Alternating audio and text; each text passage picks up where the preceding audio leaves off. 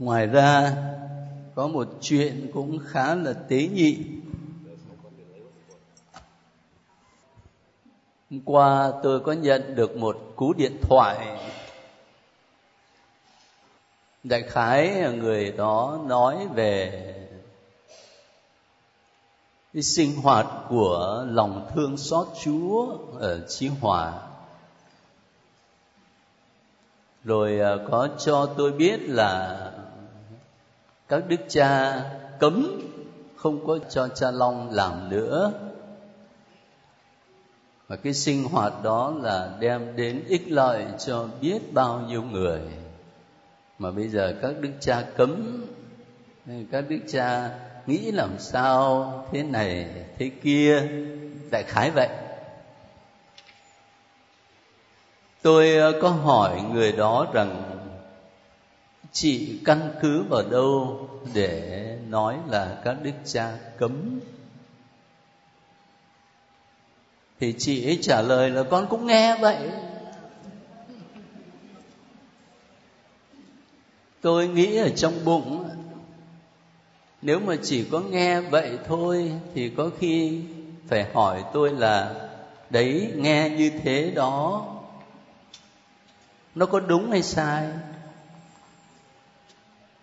Nhưng mà đằng này thì thấy là đã nói hai ba lần là các đức cha cấm, rồi dựa vào tiền đề đó để đưa ra kết luận.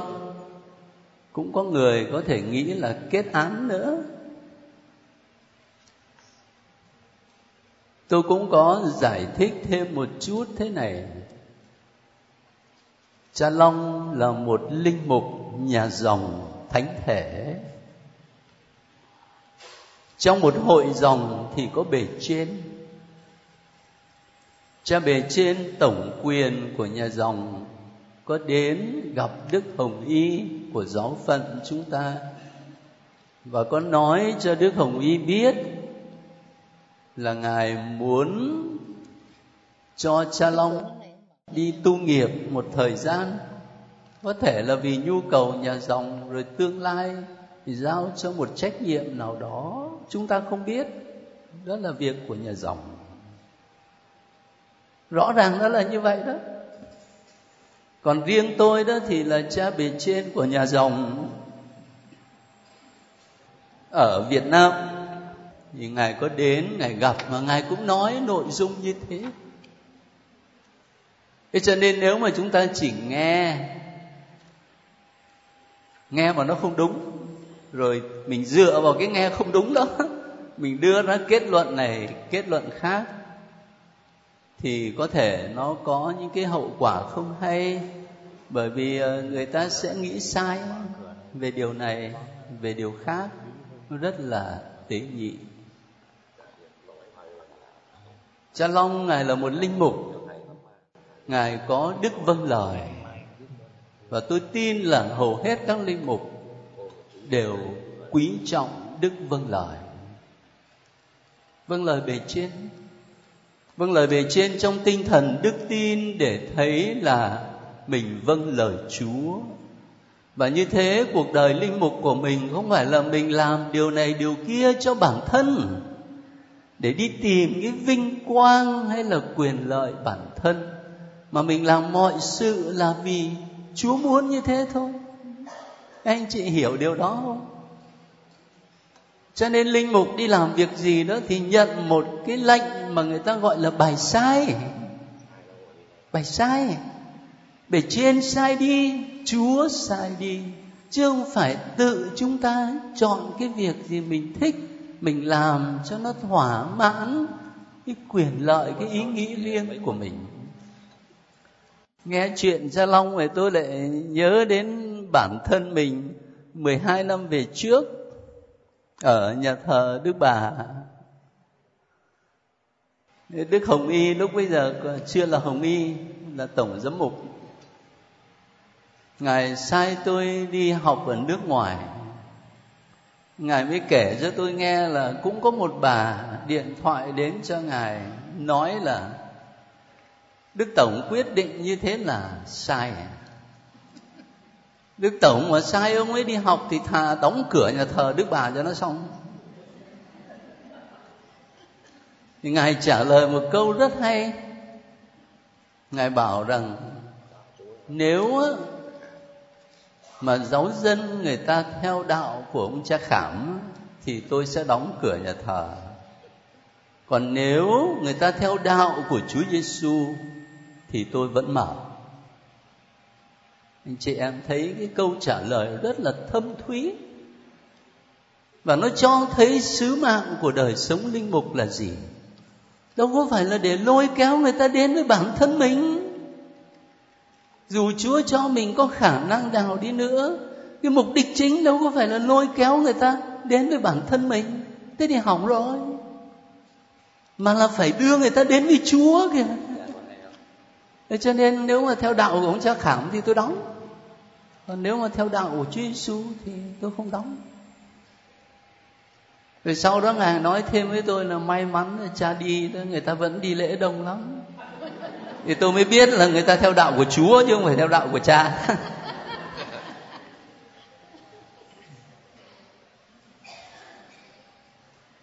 Từ đó đó tôi cũng có cái suy nghĩ nho nhỏ về những phong trào đạo đức của chúng ta. Nhiều phong trào đạo đức tốt lắm, anh chị em thấy không? Ví dụ như phong trào lòng chúa thương xót. Mỗi một ngày có biết bao nhiêu giáo dân trong giáo phận này làm việc kính lòng chúa thương xót. Mỗi một tuần có biết bao nhiêu anh chị em giáo dân trong giáo phận này đến những địa điểm để cùng nhau làm việc kính lòng chúa thương xót. Tốt lắm. Nhưng chúng ta đừng quên một điều. Mình tôn vinh lòng chúa thương xót để làm gì? À, dĩ nhiên mình sẽ thưa với chúa là con xin chúa ban cho con ơn này ban cho con ơn kia phần xác rồi phần hồn. Và có nhiều người được ơn xin tạ ơn chúa. Nhưng tôi vẫn nghĩ cái điều quan trọng nhất đó làm việc kính lòng chúa thương xót là để chính chúng ta học lấy lòng thương xót của chúa.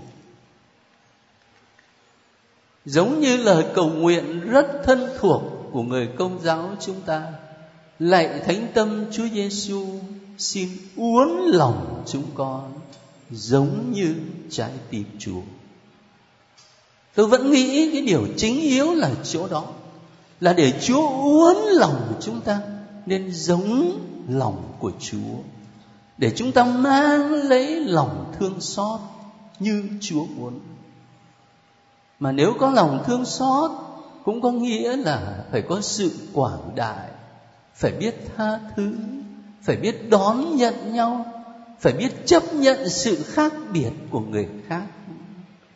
Cho nên mỗi lần mà tôi nghe ai kể cho tôi là nhóm lòng thương xót này công kích nhóm lòng thương xót kia, thì tôi buồn lắm. Bởi vì tôi thấy như vậy là hỏng rồi. Không đạt mục đích rồi.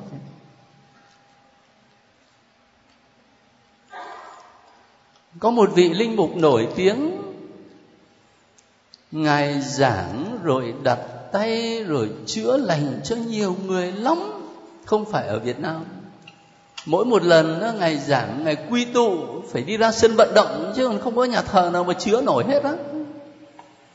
Và sau bao nhiêu năm làm việc như thế ông ấy rút ra cái kết luận gì? Ông ấy rút ra cái kết luận này cái mục đích chính yếu phải là phúc âm hóa nếu một người đi tham dự mà được chúa chữa lành chuyện này, chữa lành chuyện khác, chữa lành bệnh này, chữa lành bệnh kia, mà bản thân người đó không được phúc âm hóa cái tinh thần phúc âm không thấm vào trong tâm hồn và đời sống của người đó, thì ngài nói, coi như thất bại. Thế cho nên à, tôi chia sẻ với các anh chị là những người yêu mến lời Chúa và là những người đời sống đạo đức rất là tốt. Chia sẻ một cái suy nghĩ đơn sơ thôi, nó liên quan đến đời sống đức tin của chúng ta, để làm sao mình giúp nhau đấy, học lấy cái tấm lòng của Chúa như Thánh Phaolô nói ở trong thư Philip người Kitô hữu là gì là người mang trong lòng mình những tâm tư như đã có trong Đức Kitô Giêsu. Có vậy thôi. Đời sống Kitô hữu dẫn chúng ta đến cái chỗ đó, mang trong lòng mình những tâm tư như đã có trong Đức Kitô Giêsu. Xin Chúa giúp chúng ta nhớ cái lời của Thánh Phaolô đó làm ánh sáng chỉ đường cho mình trong mọi công việc đạo đức mình làm thế bây giờ không dám làm bất thời giờ hơn nữa, chúng ta trở về với thánh Luca Lần này các anh chị đọc và chia sẻ với nhau từ chương 7 đến chương 13. Ở đây tôi cũng sẽ chia sẻ với các anh chị một vài đoạn văn. Nhưng trước hết á, thì xin các anh chị lấy chương 9 cuối chương 9 sang đầu chương 10 Các anh chị có thấy à, ở chương 9 hết câu 50 bắt đầu bước sang câu 51 mươi thì người ta có cái phụ đề lớn Đức Giêsu lên Jerusalem. Tôi thì nói rõ hơn, đó là hành trình lên Jerusalem. Hành trình. Tại sao mà tôi dùng cái từ hành trình ở đây? Các anh chị lấy ở chương 9 có thấy câu 28 không? Ở chương 9 câu 28 bắt đầu trình thuật về việc Chúa Giêsu hiển dung, hay ngày xưa chúng ta gọi là Chúa Giêsu biến hình trên núi Thánh. Thế thì ở trong trình thuật này câu 31 đó mình à, đọc mình quen quá là nhiều khi mình không có để ý câu 31 hai vị hiện ra rạng ngời vinh hiển và nói về cuộc xuất hành người sắp hoàn thành tại Jerusalem. Rồi, Thánh Luca dùng cái từ xuất hành hay lắm á. Chúng ta học kinh thánh cựu ước thì lập tức mình hiểu xuất hành là gì rồi, phải không? xuất hành là dân do thái được chúa qua mô xê dẫn ra khỏi đất ai cập để đi về miền đất tự do miền đất hứa thế còn ở đây đó là nói đến cuộc xuất hành mà Chúa Giêsu sắp hoàn thành tại Jerusalem. Cái cuộc xuất hành của Chúa Giêsu là gì? là cái chết trên thập giá nhưng mà nó không phải là cái chết theo tầm nhìn tiêu cực và bi quan của con người nói chung, mà là trong một tầm nhìn tích cực đó là một cuộc xuất hành để đi ra khỏi cuộc đời này mà bước vào vương quốc của Chúa Cha. Và Chúa Giêsu không đi một mình, nhưng Chúa Giêsu dẫn tất cả chúng ta và cả nhân loại vào trong cuộc xuất hành đấy. Đó là lý do mà chúng ta nói đến một hành trình. Hành trình. những Luca dùng từ xuất hành ở đây rất hay. Thêm một chi tiết nữa Bây giờ chúng ta lấy cũng ở chương 9 mà bắt đầu phần hành trình lên Jerusalem, tức là ở câu 51 khi đã tới ngày Đức Giêsu được rước lên trời, người nhất quyết đi lên Jerusalem đó. Được rước lên trời. Nếu mà bình thường thì chắc người ta sẽ nói khi đã tới ngày Đức Giêsu lên Jerusalem. hay là khi đã tới ngày Đức Giêsu bước vào cuộc thương khó, đằng này lại bảo là được rước lên trời cho nên, tất cả cái hành trình lên Jerusalem mà chúng ta chỉ nhìn thấy thập giá này, cực hình, khổ đau và cái chết được thánh Luca đặt trong một viễn tượng hoàn toàn mới. Đó là cuộc xuất hành, đó là được rước lên trời. Cho nên kể từ chương 9 câu 51 trở đi đó, cho đến hết chương 19 chúng ta phải đọc trong viễn tượng đó thì mình mới thấy được ý nghĩa thâm thúy của tin mừng Luca một cuộc hành trình rước lên trời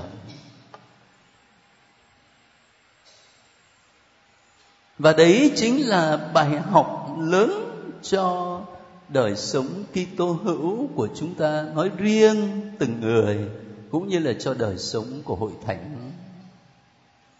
Cái bài học đó là con đường đi đến vinh quang phải trải qua thập giá thôi.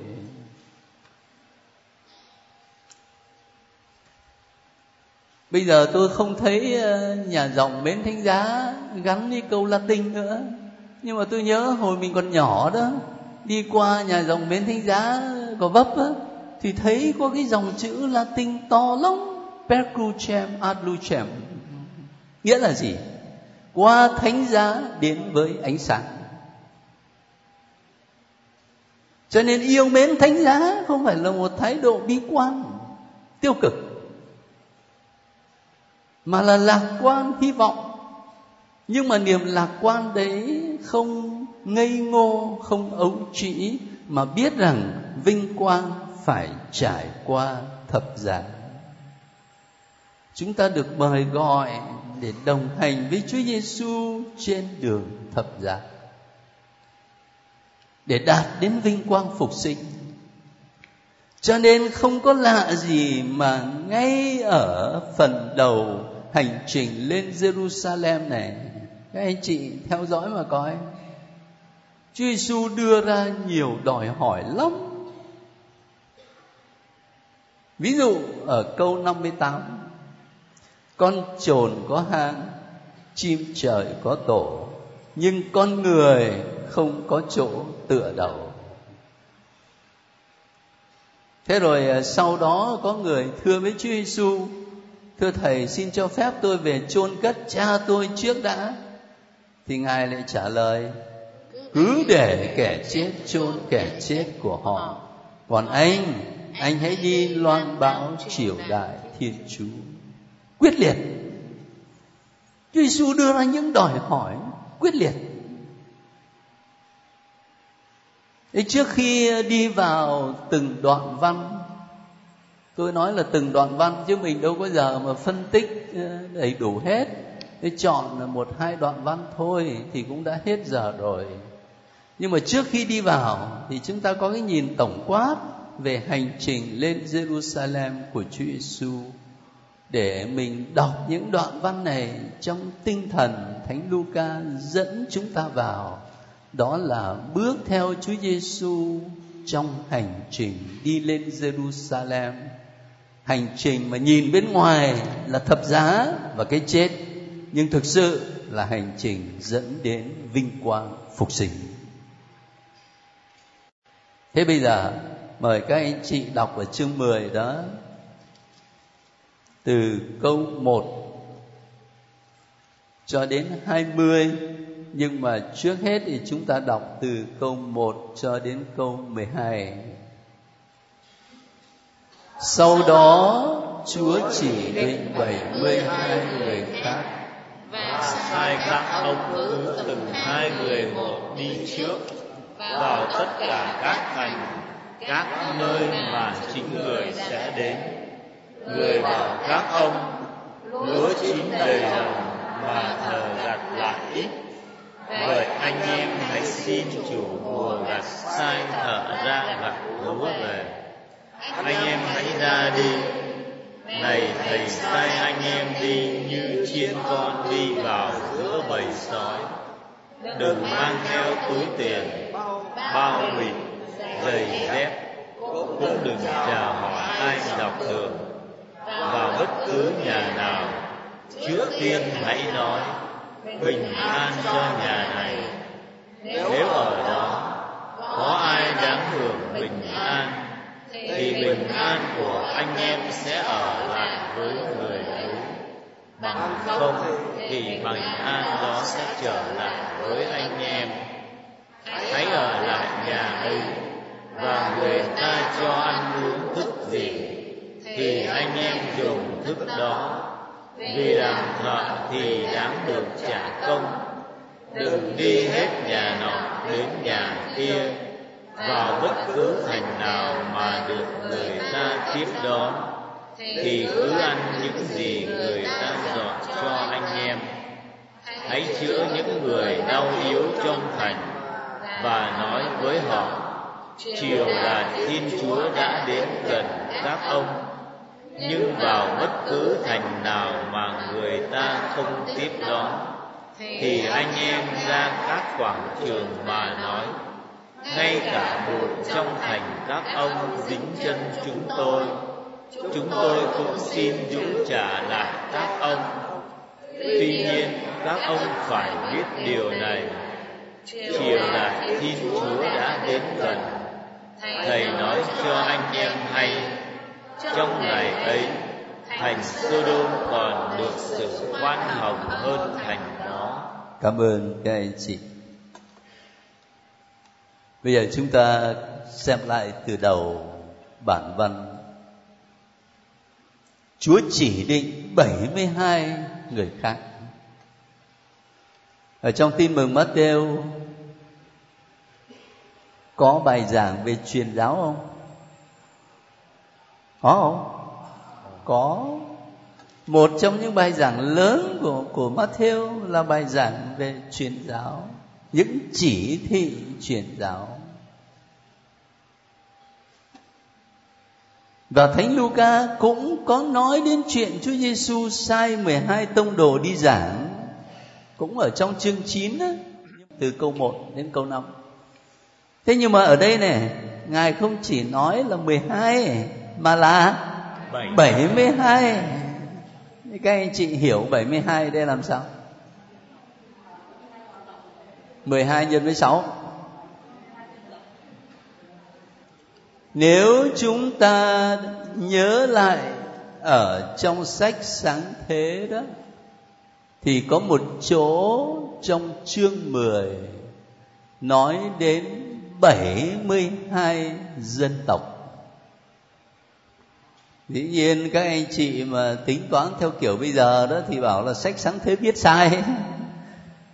Mình phải đặt mình vào trong cái bối cảnh thời đó 72 dân tộc. Như vậy con số 72 đây có ý nói làm sao? Có ý nói là người môn đệ của Chúa được sai đi loan báo tin mừng cho tất cả mọi dân tộc.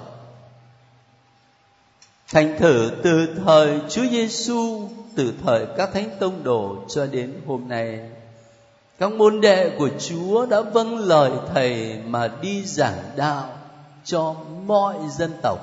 Nhờ đó mình ở cách do thái và cách roma bao nhiêu cây số.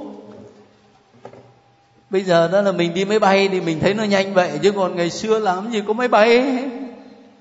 Ngày xưa là chỉ đi trên những con thuyền lênh đênh.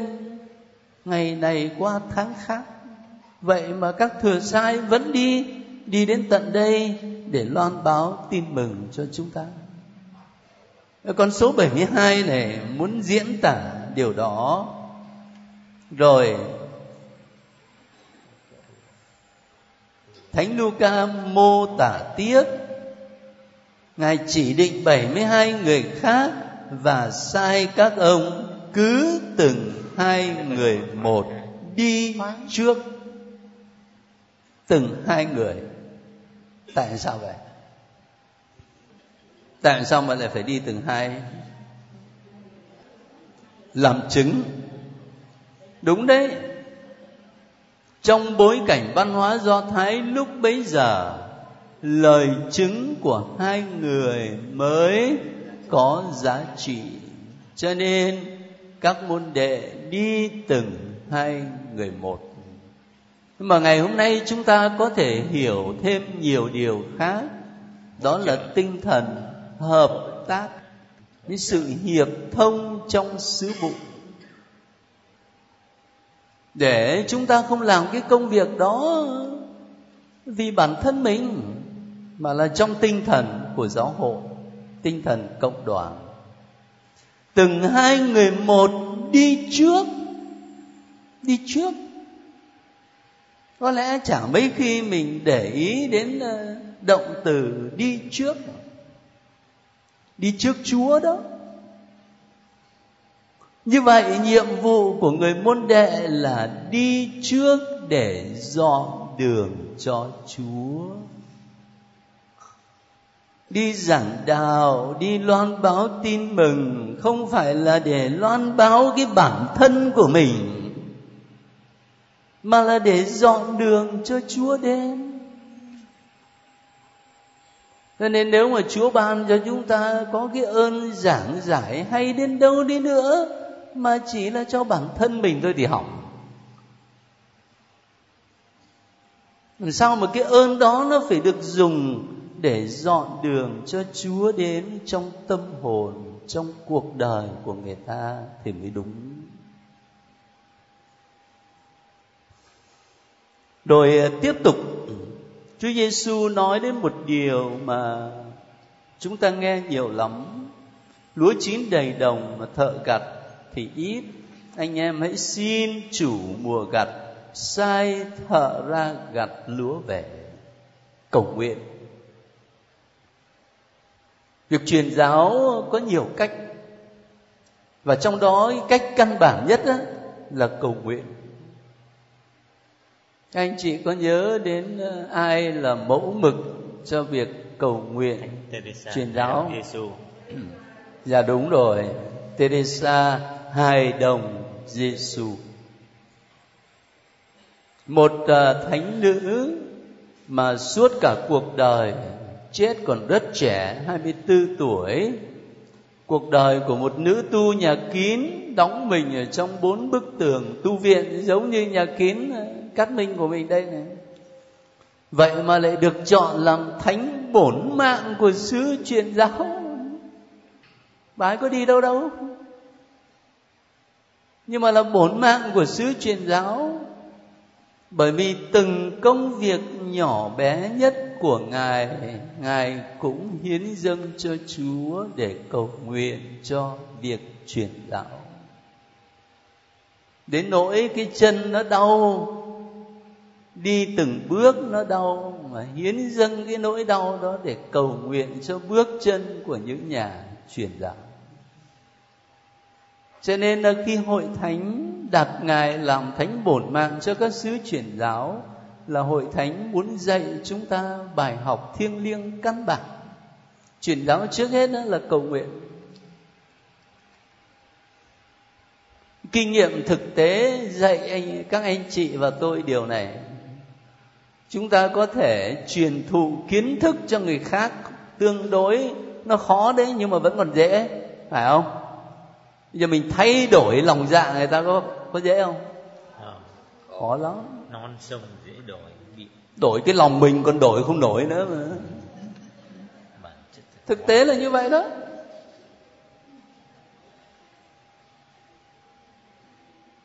cho nên dựa vào đâu để chúng ta có thể nói rằng là tôi có khả năng để làm cho người này, làm cho người kia tin vào Chúa Giêsu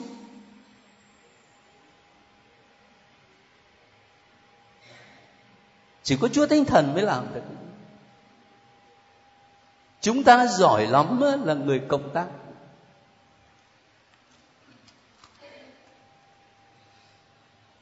Chứ không phải chúng ta làm nên sự hoán cải đó. Cái kinh nghiệm đó nhắc nhớ mình sự cần thiết trong việc cầu nguyện cho sứ mạng truyền giáo của hội thánh. Và theo gương thánh nữ Teresa thì có thể cầu nguyện bằng nhiều cách lắm. Bằng cả những hiến dâng nho nhỏ hàng ngày trong đời sống của mình. Thế rồi, khi Chúa Giêsu sai các môn đệ đi giảng đạo Chúa Giêsu có cái đặc biệt đó, là ngài không giống ờ, mấy nhà marketing thời bây giờ. Marketing thời bây giờ thì là toàn là phải giới thiệu sản phẩm là cực kỳ hấp dẫn. Mà ruột chả ra gì. Cho nên chúng ta cứ bị đánh lừa hoài. Còn Chúa Giêsu thì không giống vậy ngài không dụ dỗ gì cả, ngài không có nói ngon, nói ngọt gì cả. Ngài là cứ thẳng thừng thôi à. Thế cho nên ngài mới nói này này, thầy sai anh em đi như chiên đi vào giữa bầy sói. Như chiên đi vào giữa bầy sói. Rồi ngài còn nói thêm, đừng có mang theo túi tiền bao bị giày dép bây giờ các anh chị nhìn lại lịch sử giáo hội coi, xem có phải người kia tôn hữu được Chúa sai đi như chiên ở giữa bầy sói chúng ta nhớ lại cha ông chúng ta, các thánh tử đạo. Có phải cái thời đó các ngài sống đạo như chiên ở giữa bầy sói không? Và cả ngày hôm nay nữa, trên đất nước này, cái cộng đoàn người công giáo chúng ta có phương tiện gì để mà có thể chống đỡ những mưu mô, những tính toán, những ờ, gian dối của người đời? Quyền lực ở trong tay người ta. Và Chúa Giêsu không giấu giếm điều đó, như chiên ở giữa bầy sói. Câu mà Chúa Giêsu nói là đừng mang theo túi tiền bao bị giày dép tôi ờ, không nghĩ rằng là bắt buộc ở bất cứ thời đại nào chúng ta cũng phải hiểu câu này theo nghĩa đen. Có nghĩa là tất cả những người đi giày dép đây là hỏng hết rồi. Tôi không nghĩ như vậy mà Chúa Giêsu muốn nói lên cái tinh thần nghèo khó nhìn nhận sự yếu đuối của mình trước sứ mạng cao cả mà Chúa trao cho mình thực hiện.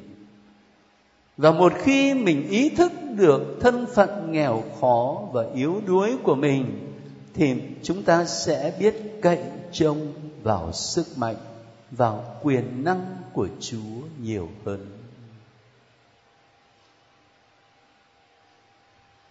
Cơn cám dỗ cho người môn đệ Chúa Giêsu ở bất cứ thời đại nào cũng vậy à là chúng ta sẽ nghĩ rằng mình phải có những phương tiện như thế này, như thế kia thì mới thành công thì cũng có thể nó đúng đấy, đúng một phần rồi cuối cùng cái phương tiện nó không còn là phương tiện nữa mà nó trở thành mục đích mục đích thế là mình lo mình đi tích lũy của cái tiền bạc nó trở thành mục đích cho nên lời căn dặn của Chúa Giêsu vẫn còn rất hiện thực cho ngày hôm nay. Có câu này thì hơi khó hiểu này. Chúa bảo là đừng chào hỏi ai dọc đường. Nhưng mà Chúa lại dạy cái môn bất lịch sự như vậy. giờ có ông linh mục nào mà thỉnh thoảng tôi cũng có nghe. Có anh chị em giáo dân bảo ông khinh người lắm đấy cha. Cha ông chả thèm nói gì cả. Thế tôi mới hỏi đùa bảo, ông có đeo kiếng không? Hỏi như vậy là bởi vì thực sự có những cha tâm sự với tôi đó, mình không nhìn thấy người ta rõ. Nhìn không rõ. Hoặc là những, cũng có những lúc đó mà tuy là đi ở trên sân nhà thờ đấy nhưng mà cái đầu đó là nó đang ở đâu? Đang nghĩ đến cái gì hết cho nên là không có để ý, chứ không phải là khinh người. Chúa Giêsu cũng không dạy chúng ta bất lịch sự đâu. Nhưng mà cái câu đừng chào hỏi ai dọc đường, nó muốn diễn tả thế này này, là sứ mạng truyền giáo là sứ mạng khẩn thiết, phải làm ngay. Đấy, phải làm ngay. Đừng mất thời giờ vào những cái chuyện bên ngoài mà phải nhắm cái sứ mạng, loan báo tin mừng. Thế rồi khi đi đến đâu đó thì chúa nói, vào bất cứ nhà nào, trước tiên các con hãy nói là bình an cho nhà này. Thế các anh chị hiểu cái câu bình an cho nhà này đó, nó không chỉ là một lời chúc đâu. Không không chỉ là một lời chúc đâu. Mà trong văn hóa do thái người ta hiểu cái bình an ở đây là chính chúa hiện diện đấy là quyền năng của chúa hiện diện. Cho nên không chỉ là một lời chào xã giao, mà là đem chúa đến cho người ta. Các linh mục dâng lễ, thì câu đầu tiên là chào anh chị em giáo dân. Chúa ở cùng anh chị em. Còn các giám mục thì nói câu gì? Bình an của chúa ở cùng anh chị em. Cũng vậy đó không phải chỉ là một lời chào xã giao với cộng đoàn, mà là đem chúa đến. Đấy là một vài chi tiết ờ, tôi xin giải thích một chút để khi ờ, chúng ta đọc đó, thì mình thấy nó rõ hơn. Và câu 16 chưa phải là kết thúc. Chúa Giêsu nói là ai nghe anh em là nghe thầy, và ai khước từ anh em là khước từ thầy. Mà ai khước từ thầy là khước từ đấng đã sai thầy. Câu này nó quan trọng ở chỗ này này. Nó cho thấy sứ vụ mà chúng ta thi hành thông mệnh lệnh của Chúa Giêsu không phải chỉ là của bản thân bé nhỏ của mình mà sứ vụ ấy gắn với Chúa Giêsu và hơn nữa gắn với Chúa Cha. Thế cho nên á, là ai nghe anh em thì là nghe thầy mà khước từ anh em là khước từ thầy mà hơn nữa khước từ thầy là khước từ đấng đã sai thầy vậy cho nên chúng ta mới hiểu được làm sao mà cái hình phạt lớn như vậy thầy nói cho anh em hay trong ngày ấy thành sodoma còn được xử khoan dung hơn thành đó. Khước từ ân huệ thiên chúa. Tôi muốn mời các anh chị đọc thêm đoạn nữa ở chương 10 mà không biết là có kịp giờ không? Nhìn đến đồng hồ để thấy muộn rồi.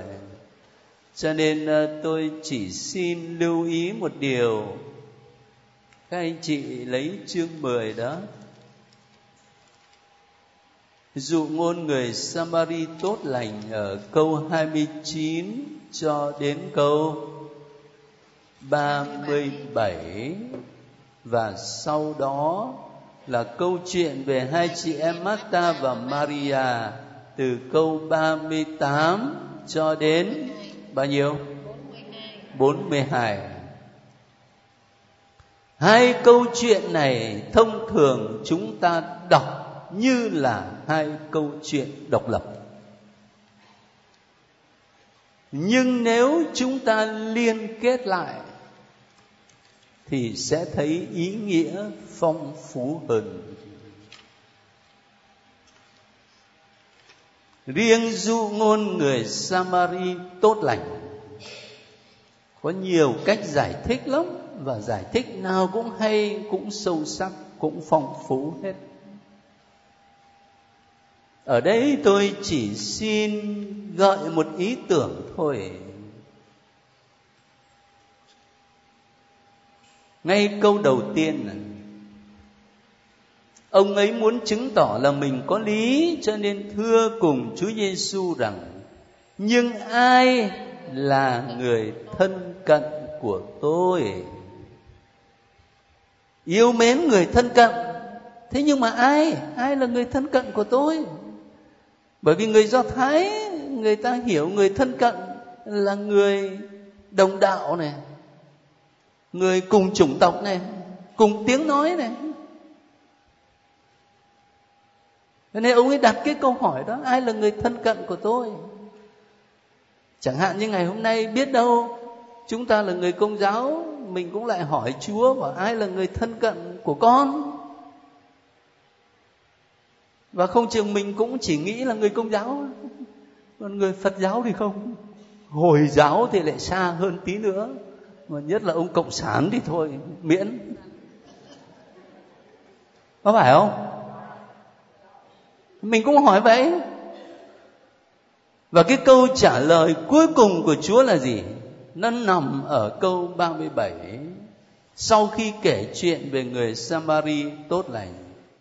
Chúa Giêsu bảo ông ta, ông hãy đi và hãy làm như vậy. Tôi chỉ nhắm có mỗi hai cái câu đó thôi. Một câu là hỏi ai là người thân cận của tôi. Còn câu kết luận của Chúa, hãy đi và làm như vậy làm như người samari tốt lành. Thay vì ngồi đó mà hỏi ai là người thân cận của tôi, thì hãy đi và làm giống người samari nhân hậu, tức là đặt ngược lại vấn đề. Tôi phải làm gì để trở nên người thân cận của kẻ khác? Samari nhân hậu ông ấy không ngồi đó để ông ấy hỏi ai là người thân cận của tôi? Mà ông ấy hỏi, tôi phải làm gì để trở nên người thân cận với người khác? Và để trả lời câu hỏi đó, ông ấy thấy nạn nhân nằm giữa đường, thì ông ấy xuống khỏi ngựa. Ông ấy lấy dầu, ông ấy sức, ông ấy băng bó vết thương, ông ấy đưa lên ngựa đem về quán trọ. Nhờ chủ quán chăm sóc bao nhiêu tiền tôi trả? Đấy, hãy đi và làm như vậy. Chứ không phải ngồi đó mà hỏi. Thế nếu chúng ta thấy cái điểm ờ, chủ chốt của dụ ngôn nằm ở chỗ đó, thì bây giờ sang cái câu chuyện của hai chị em Marta và Maria.